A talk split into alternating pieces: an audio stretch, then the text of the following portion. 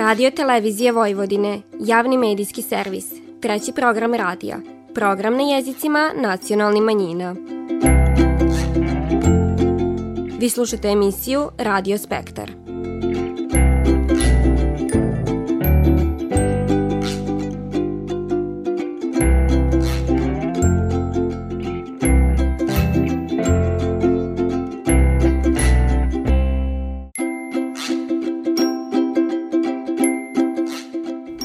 Lijep pozdrav poštovani slušalci, vi pratite program na bunjevačkom jeziku. Vrime slavlja posle Božića u bunjevačkim kućama nastavlja se i isprećajom stare godine te čestitanjem mladog lita. U to ime novo 2024. lito čestita vam i ekipa koja pripravlja emisiju Radio Spektar, nuz želje da vam u njemu ništa ne zafali, a posebno zdravlja, sriće i da imate tušta razloga za zadovoljstvo. Staru godinu isprećamo pismom i igrom. U tom će nam pomoćnici biti članovi folklornih društava koji su povodom božićno-novogodišnjih praznika pripravili godišnje koncerte i na najljepši način poželili srićne blagdane. Doček nove godine danas je događaj koji se planira, a kad god je svaka kuća staru godinu isprećela na sličan način. Nus posnu večeru, novo lito čekalo se u kući. Ti vremena sjeća se i Bać Grgo Pećerić, a pripovitku s njim donosimo u naredni po sata.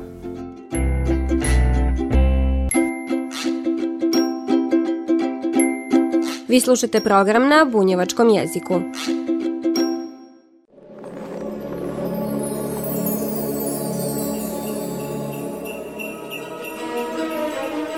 Šťešlivý šveta, šťešlivý nový rok. Pokojné a šťastné Vianoce. Šťastný nový rok. Sărбători fericite, anul nou fericit.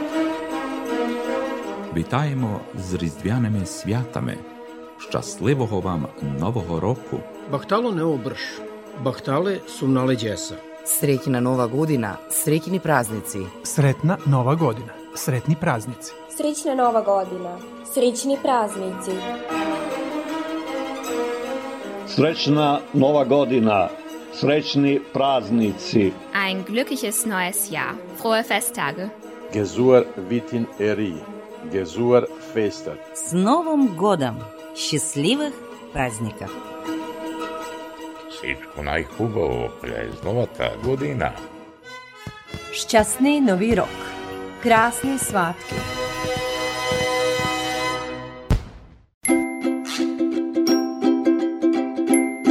Vi slušate program na bunjevačkom jeziku.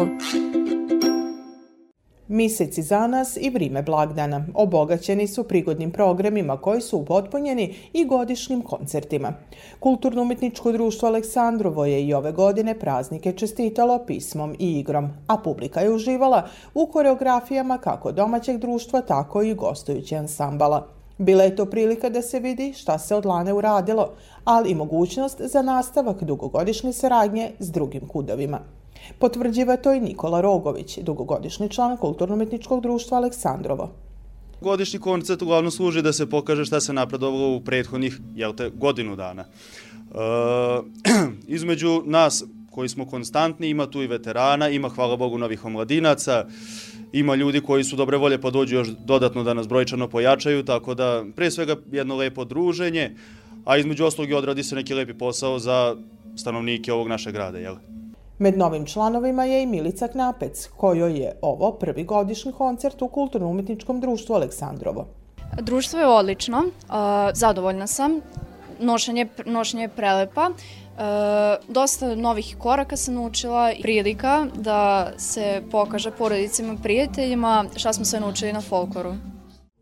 Priliku nastupiti imali su i najmlađi članove Aleksandrova koji su se s folklorom sustrili ove godine. Dio su folklorne grupe Zbikova i po njevim utiscima jasno je koliko su ovaki koncerti važni u životu jednog folklorca.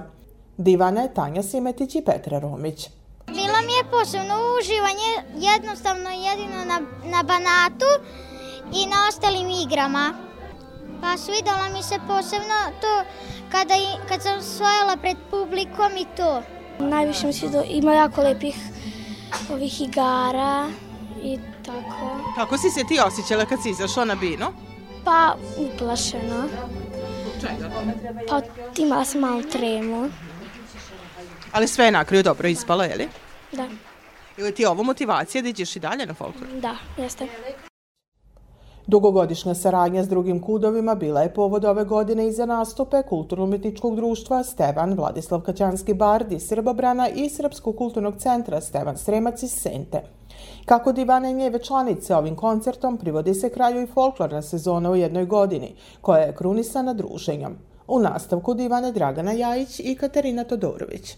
Par godina unazad, možda i 5-6 godina, ova saradnja je nama jako dobra, druženje je super, kudovi su takođe dobri, možemo da vidimo svašta nešto novo, što se dalo i iz priloženog, zato što različiti su repertoari, niko, svako neguje neku svoju tradiciju i onda je to baš onako divno. Nije nam prvi put da dolazimo ovde i uvek nam je jako lepo i uvek se lepo provedemo i dok igramo i posle na druženju naravno i jako su dobri i e, domaćini i nadam se da smo i mi dobri gosti. Godišnji koncert ujedno je i praznična čestitka, a kako divan iz Kulturno-umetničkog društva Aleksandrovo upravo se po koncertima vidi koliko godina brzo prođe kad je ispunjena aktivnostima. Potvrđiva to i umetnički rukovodilac Vesna Takač. Ova godina nam brzo nekako prošla, zato što smo se latili nekog igranja, neke manifestacije, uvek bilo, svake neke, neka žurka bila, na žurka već neki nastup ili nešto, ali spremili smo se za ovaj koncert i stati stvarno brzo, mi smo tu od 3 sat, ali je proteko, evo, za malo sad će još biti kraj i to je to. Znači, kraj, sve ide po planu kako smo teli i kako ide, klinci su dobri, gosti su dobri, njima je ovo onako, baš koncert veliki sa tri spleta koji su za 8 meseci ja kažem, naučili, to treba još rada sa njima, ali treba ih motivisati da oni dolaze dalje. Evo, baš sad su završili banac, znači, klinci su okej. Okay. Aktivnosti u ovom subatičkom društvu, kad je rič o ovoj godini, završene su okupljanjem u prostorijama društva. Povod su svakako božićno-novogodišnji praznici, a u skladu s tradicijom Dicuni ove godine nisu zaobašli pokloni, s čime su nagrađeni za njev trud u nigovanju tradicije i učenju narodne pisama i igara. O tom divani i Saška Skenderović, jedna od najmlađih članica društva. Sredim se dušo. To ti je omiljena igra? Šta još voliš da igraš? Mađar. Zato što samo upama nogama poklonima, a onda i načinom svršetka ovogodišnje sezone u Kulturno-umjetničkom društvu Aleksandrova, zadovoljan je i Martin Cvijin.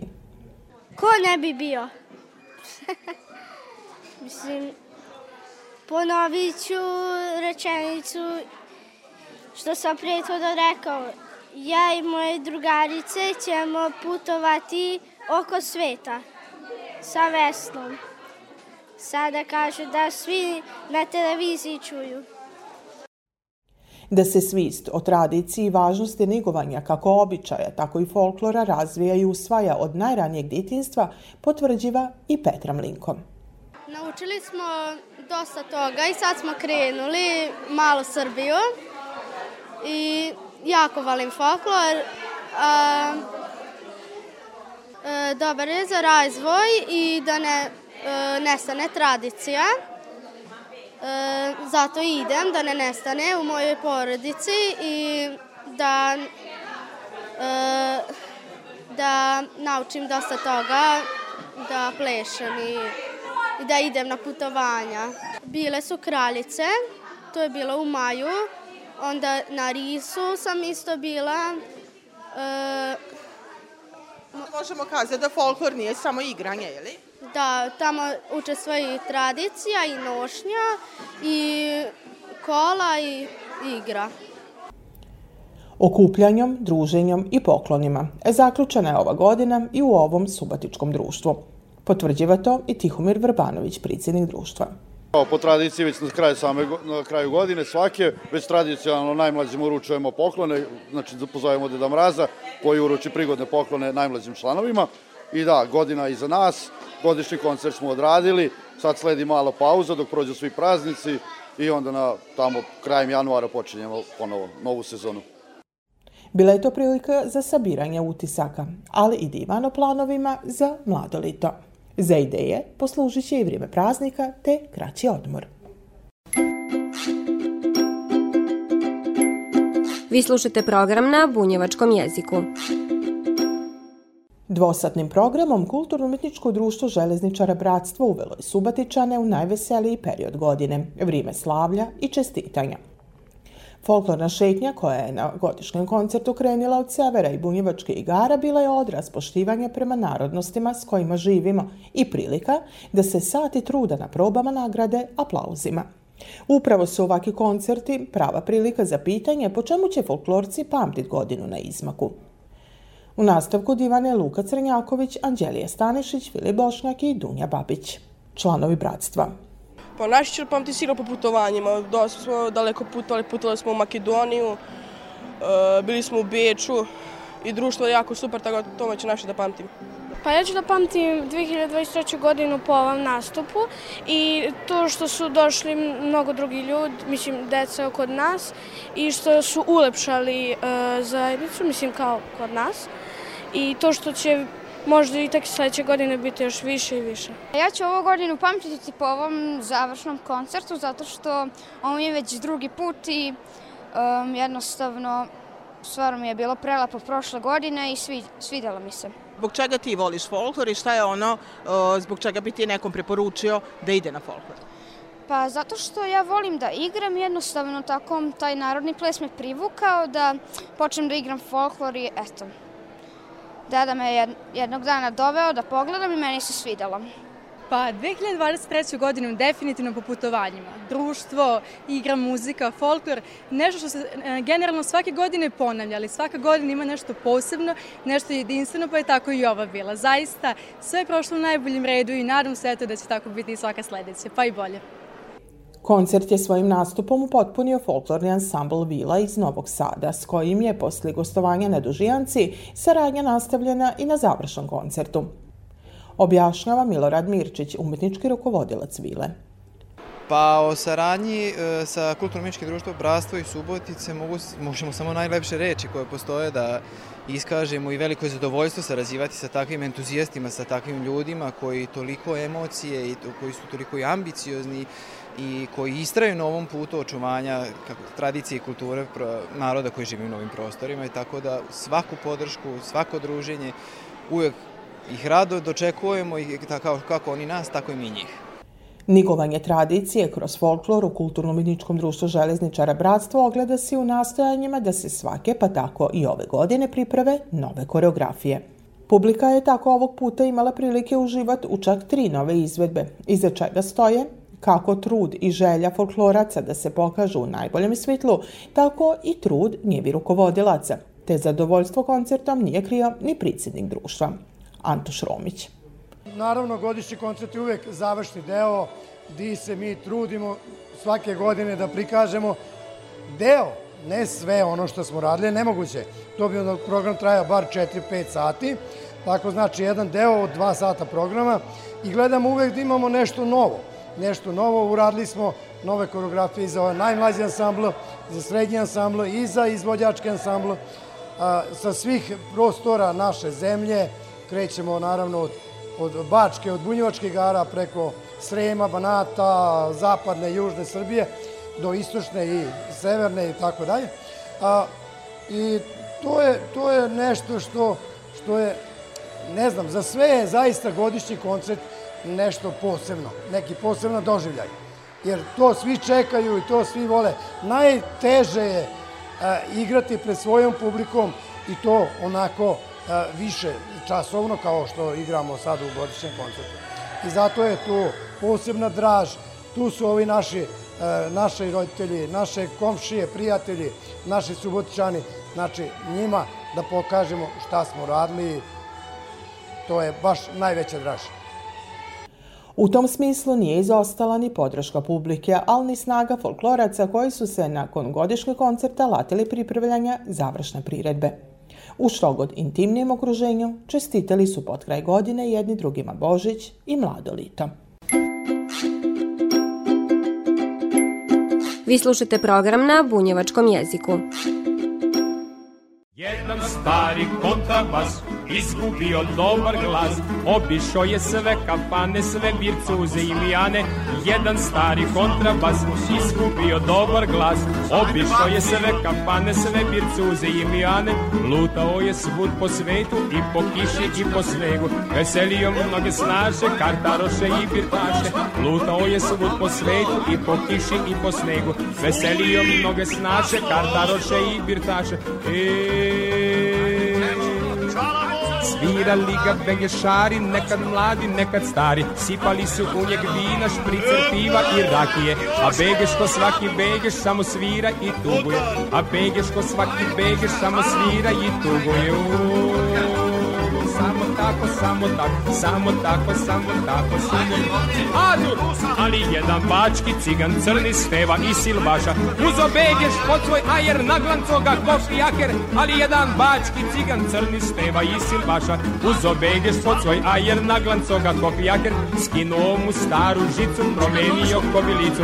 Namazao mu svećivije pa se begeš samo smije. Skinuo mu staru žicu, promenio kobilicu. Namazao mu svećivije pa se begiš samo smije Eee, hop, hip, hop, hop, hop, hop, hop, hop. To šta vam je ljudi moji, to je Belgijeg tog bogova. Još kad dođu ruke prave, obeću ih hice stare. To je Belgijeg tog bogova. Kad dođe u ruke prave, dobre su i žice stare. Sad pokažiš nebo šta znaš, pokaži sad.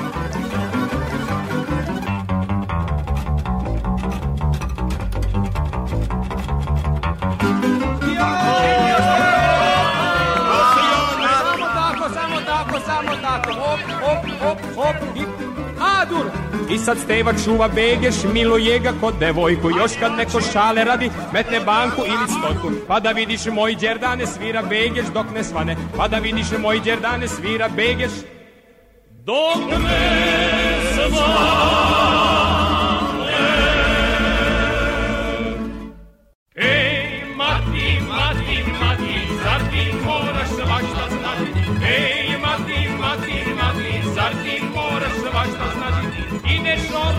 orom, svašta čuješ, dođeš kući pa me psuješ. Ideš orom, svašta znaš, dođeš kući pa čantraš.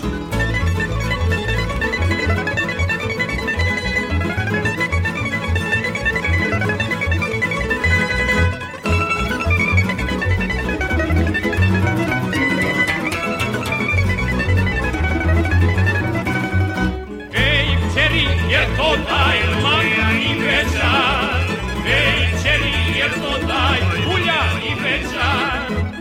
Jeste majko, to je taj, ali nije večar. Pa jeste majko, to je taj, ali nije večar.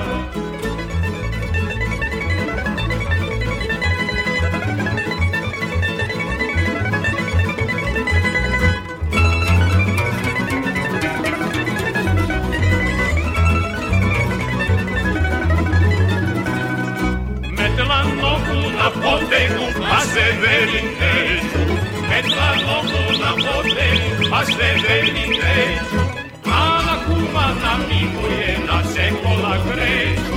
Ana kuma namiguje da se kola kreću. Vi slušate emisiju Radio Spektar.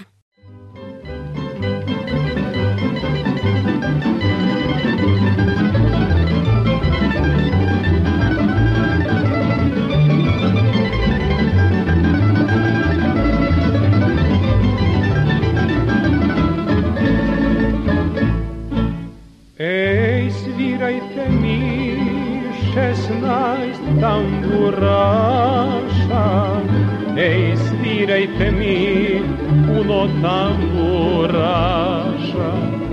Ej, pratite me do mojeg salaša, ej, od salaša, kud je volja vaša.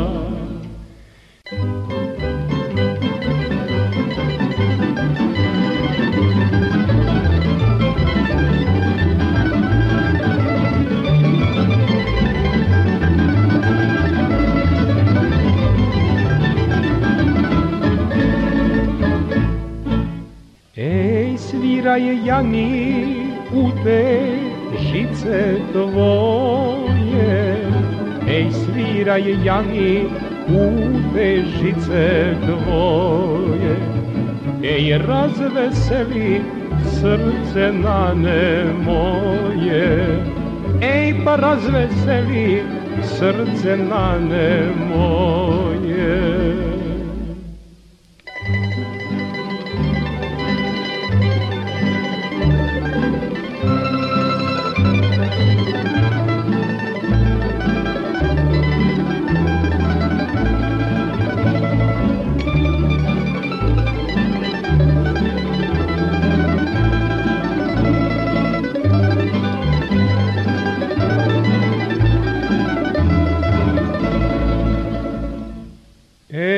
Od Sombora pa do Subotice, ej, od Sombora pa do Subotice, ej, najlipše su mlade bunjevčice, ej, najlipše su mlade bunjevčice.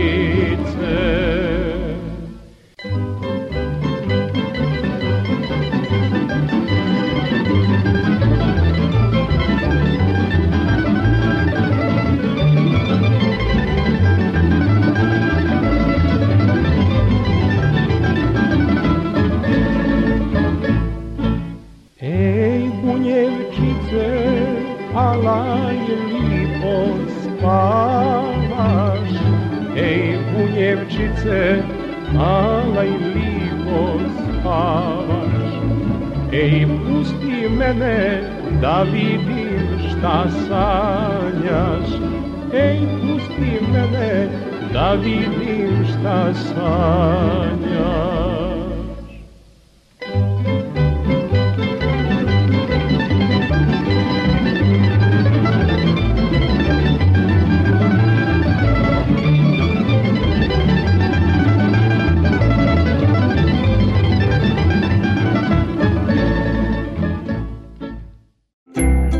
Vi slušate emisiju Radio Spektar.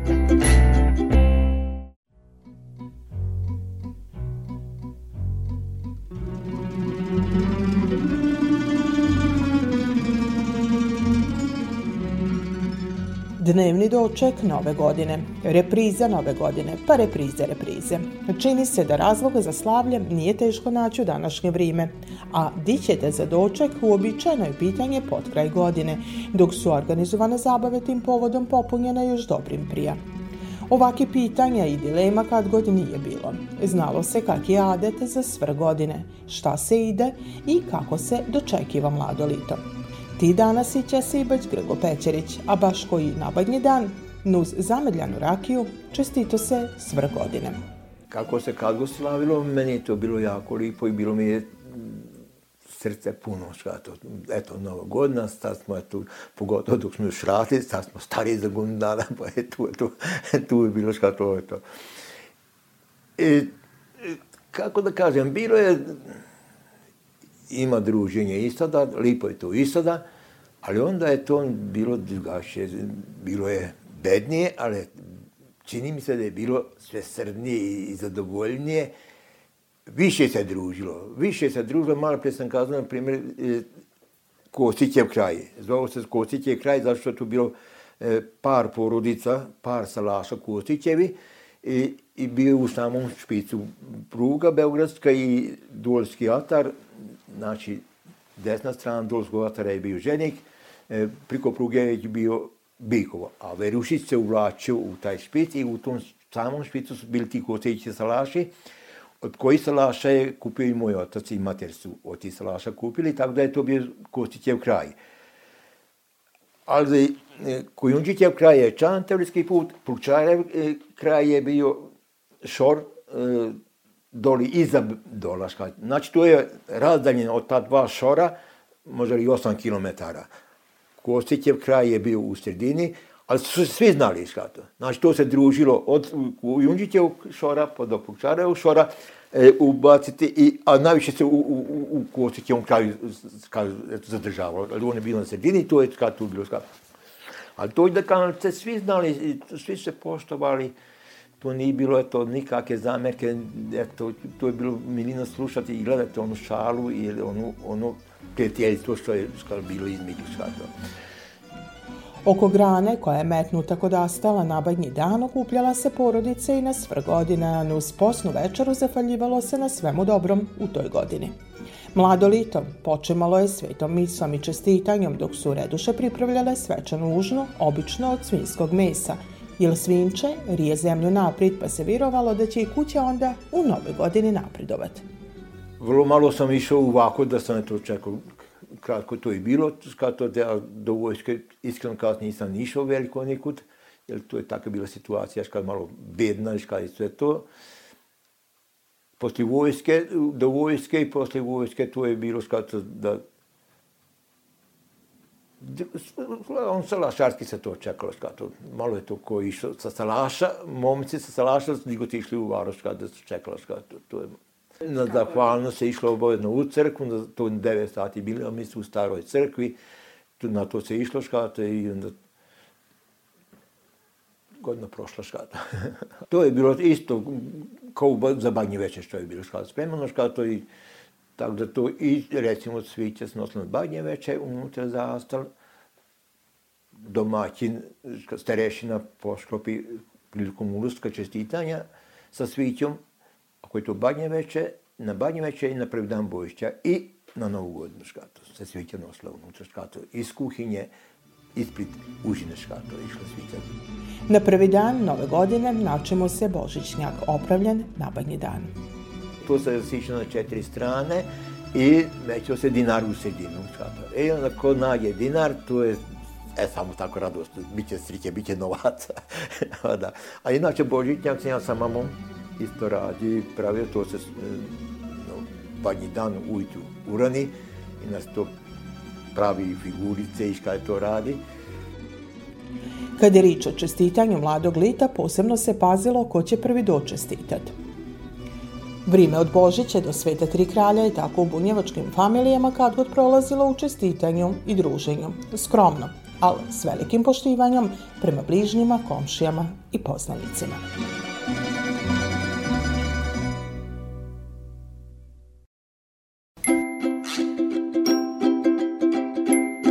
Vi slušate program na bunjevačkom jeziku.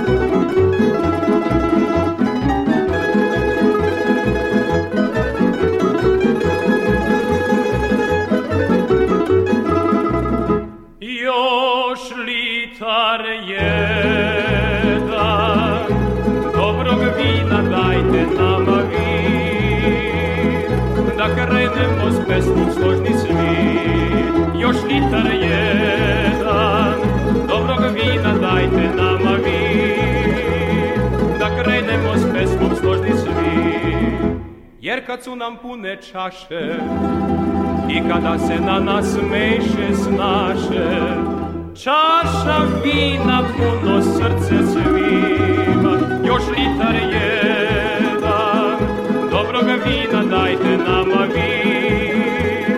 Da krenemo s pesmom složni svi još litar jedan dobrog vina dajte nama vi. Da krenemo s pesmom složni svi.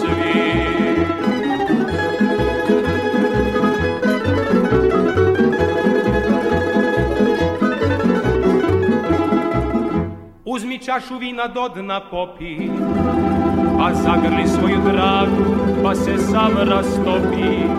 Jer je čaša vina puno srce svima, još litar je Poštovani slušalci, slušajte nas svakog petka od 14 sati i 15 minuta na radio talasima 100 MHz programa radija Radio Televizije Vojvodine. Ovo izdanje je za vas pripravila i kroz svoga Markovića Stanković. Do slušanja kroz nekih dana, svako dobro i slobodno. Pa uzmimo violine, tambure ili gitare, zapevajmo pesme divne stare, jer danas jesmo, sutra ko zna gde smo, krenimo kolo. Ajde čič braćo, nemoj ja ni solo, takve ne bi volo. Krenimo kolo, sviraj pišta, nemoj stevo solo, pa ko vas onda takve ne bi volo.